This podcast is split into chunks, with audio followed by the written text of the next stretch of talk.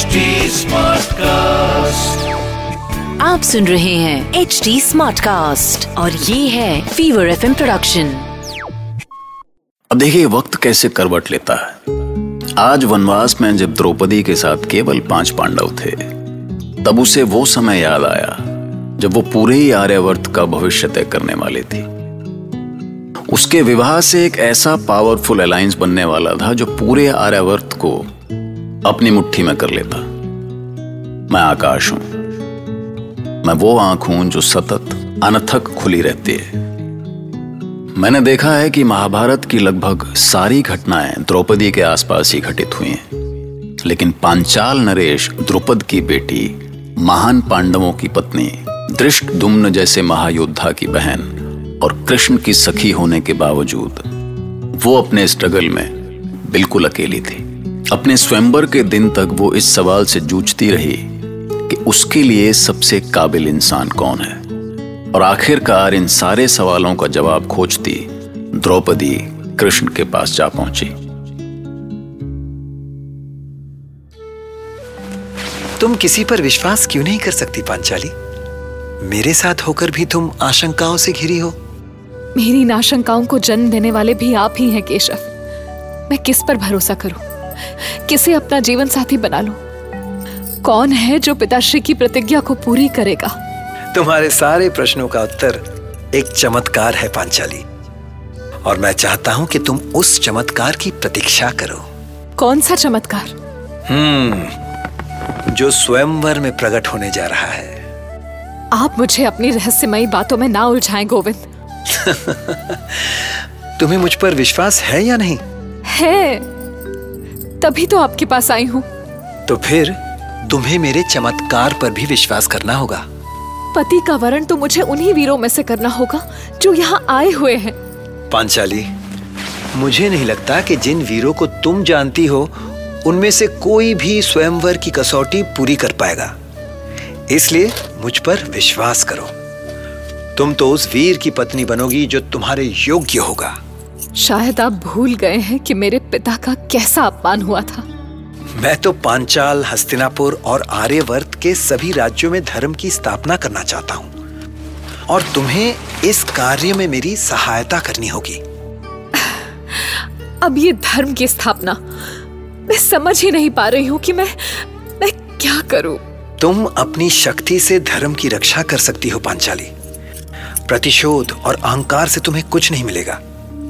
अपने पिता के लिए तुम्हारा अभिमान सही है किंतु यदि तुम राज्य शक्ति और धर्म शक्ति को जोड़ सको तो तुम्हारी सच्ची विजय होगी। और मेरे पिता की प्रतिज्ञा? उसका क्या होगा? तुम्हारे पिता विजयी होंगे और द्रोण पराजित पर वो युद्ध से नहीं धर्म से पराजित होंगे। अब चुप क्यों हो गई? तो ठीक है केशव। आप जो कहेंगे। मैं वही करूँगी। तो अब जाओ पांचाली।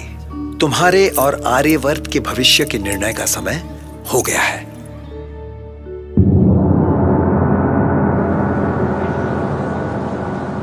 समस्त आर्यवर्त से पधारे नरेश और उपस्थित वीरों मैं पांचाल नरेश महाराज द्रौपद पुत्र दृष्ट द्युम्न घोषणा करता हूँ कि आज मेरी बहन पांचाली इस स्वयंवर में योग्य वर का वर्ण करेगी। राजकुमारी पांचाली की। द्रुपद पुत्री पांचाली की। आप सभी मंडप के बीचों बीच स्तंभ देख रहे हैं और स्तंभ के ऊपरी भाग में लगातार घूमते यंत्र के साथ मछली की आकृति भी। उस मछली की स्पष्ट छाया नीचे जल कुंड में दिखाई दे रही है। स्तंभ के नीचे एक विशाल धनुष और बाण रखा हुआ है।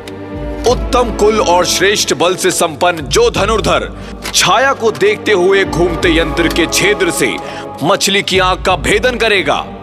पांचाल कुमारी उसी वीर का वर्ण करेंगी। कसौटी बहुत कठिन है मामा। भांजे परीक्षा तभी दो जब विजय की उम्मीद हो। गुरुओं की प्रतिष्ठा का प्रश्न है। कसौटी तो मैं ही पूरी करूँगा मामा। मैं तो उन लोगों की बातें कर रहा हूँ जो ये कसौटी देखकर डरे हुए हैं। देखिए उधर। अब बोलो कौन पूरी कर सकेगा ये कसौटी? ये कसौटी केवल अर्जुन के लिए भैया। हाँ पर धीरे बोलो किसी को संदेह ना हो। हमें अपनी पहचान प्रकट नहीं करनी है। देखो एक एक करके सब हारते जा रहे हैं। क्या कर रहे हैं भैया भीम अपनी हँसी रोकिए। सबकी दृष्टि आप पर ही है। लगता है दुर्योधन हमें पहचानने का प्रयास कर रहा है। सावधान! छेदिराज शिशुपाल लक्ष्य भेदन के लिए पधार रहे हैं।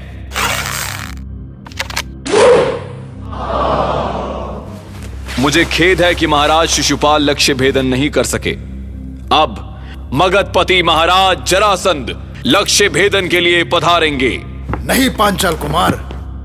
मैं यहाँ प्रतियोगिता में भाग लेने नहीं। पांचाल कुमारी को आशीर्वाद देने आया हूँ। जरासंध ने ऐसा क्यों कहा केशव? ये तो उनकी सद्भावना है महाराज द्रुपद। आप चिंता ना करें। आप क्यों चिंतित है भैया? क्या हुआ? लगता नहीं कि इतने धनुर्धरों के रहते अर्जुन को अवसर मिल सकेगा। हम्म। दुर्योधन अपने सारे महारथी लेकर आया है। ये सारे एक साथ? कहीं महाराज द्रुपद और कौरवों में कोई संधि तो नहीं हो गई? लगता तो ऐसा ही है। पर बड़े भैया कहीं हमें महाराज द्रुपद ने पहचान लिया तो? तो क्या हुआ अर्जुन? उनकी शत्रुता द्रोण से थी। हम तो बस उनके प्रतिशोध का साधन थे। शांत शांत। महाराज शैल्य ने धनुष की प्रत्यंचा चढ़ा ली है। अब वो लक्ष्य भेदन करेंगे।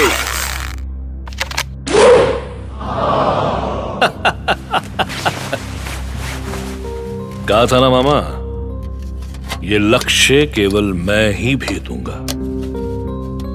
और ये पांचाली भी केवल मेरी ही होगी। अब असली ड्रामा तो इसके बाद था। काहे? काहे कि अब बारी थी दुर्योधन की। और गए आप कर्ण को तो नहीं भूल गए ना। ज़िंदगी का सबसे बड़ा अपमान तो उसे अब झेलना था। आइए सुनिए। सावधान, हस्तिनापुर के युवराज। महान कुरुवंशी कुमार दुर्योधन लक्ष्य भेदन के लिए पधार रहे हैं।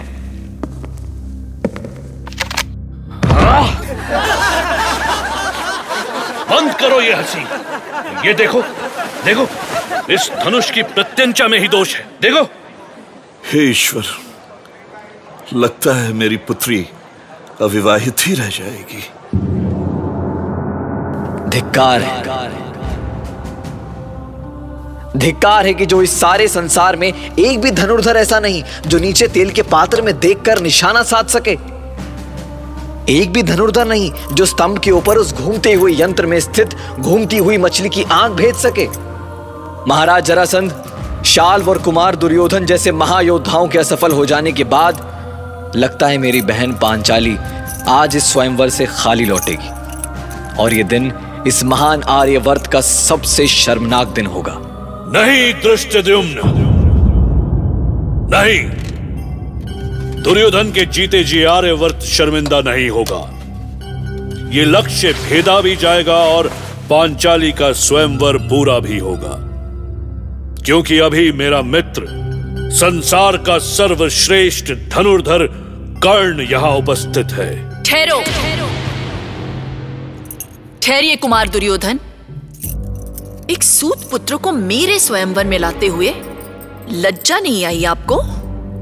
ये सूत पुत्र हज़ार बार लक्ष्य भेद ले, तब भी मैं इसका वरण नहीं करूँगी। क्या आप भूल गए हैं? सूत क्षत्रियो की सेवा करने के लिए जन्मते हैं, उनका वरण करने के लिए नहीं।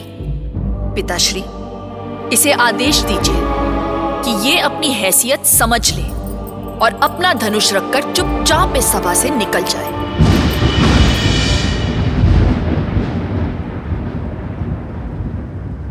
मुझे दुख है कि इस सभा में कोई ऐसा वीर नहीं जो स्वयंवर की कसौटी पूरी कर सके।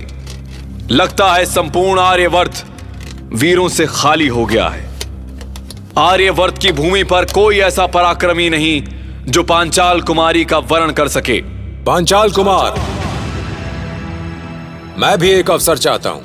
ब्राह्मण कुमार आपने कसौटी को अच्छी तरह समझ तो लिया है ना? ब्राह्मण श्रेष्ठ यदि आप चाहते हैं तो मैं इसकी अनुमति देता हूँ। आगे बढ़िए और संधान कीजिए। किंतु संयम से काम लीजिए महाराज। किसी के वेश से उसके कौशल का अनुमान मत लगाइए। जरा देखिए तो प्रत्यंचा चढ़ाने से ही सिद्धस्थ धनुर्धर लगता है। मूर्ख ब्राह्मण। जब मैं असफल हो गया तो ये कैसे सफल होगा? भांजे तुम हार गए हो। दूसरों के कपड़े क्यों उतार रहे हो? अब कुछ भी कहने का कोई लाभ नहीं है। अरे कहीं ये अर्जुन तो नहीं? अर्जुन? हाँ हाँ मामा ये अर्जुन ही है। और वो वहाँ देखिए वो रहे शेष पांडव। मेरी दृष्टि कभी मुझे धोखा नहीं दे सकती मामा। और जब बात पांडवों की हो, उन्हें तो मैं आँख बंद करके भी पहचान लूँगा। ये सब जीवित है, मामा। जीवित है ये सब। मुझे पहले ही संदेह हुआ था। पहले ही संदेह हुआ था मुझे। जब मैंने उस गैंडे भीम की हँसी सुनी थी। भांजे ये सब उस छलिए का चमत्कार है। तुम्हारा ध्यान कहाँ है अर्जुन? अपना ध्यान एकाग्र करो। हाँ गुरुदेव। अब बताओ तुम्हें क्या दिख रहा है? मेरे सामने केवल लक्ष्य है गुरुदेव। केवल लक्ष्य। इसके अलावा सारे ब्रह्मांड में कुछ नहीं है। तो लक्ष्य का संधान करो अर्जुन। लक्ष्य का संधान करो। हाँ गुरुदेव हाँ। जय महादेव।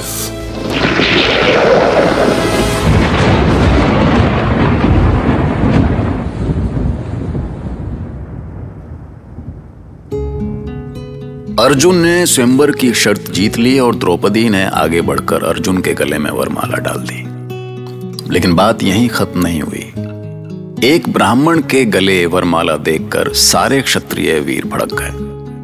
और अर्जुन से द्रौपदी को छीन लेने की कोशिश शुरू हो गई। पांडवों को मैदान में उतरना पड़ा। और जब भीम ने गदा उठा ली तो फिर कौन टिक सकता था? और सुदर्शनधारी कृष्ण की शक्ति तो आप समझते हैं ना? तो बस, सुनते रहिए, महाभारत।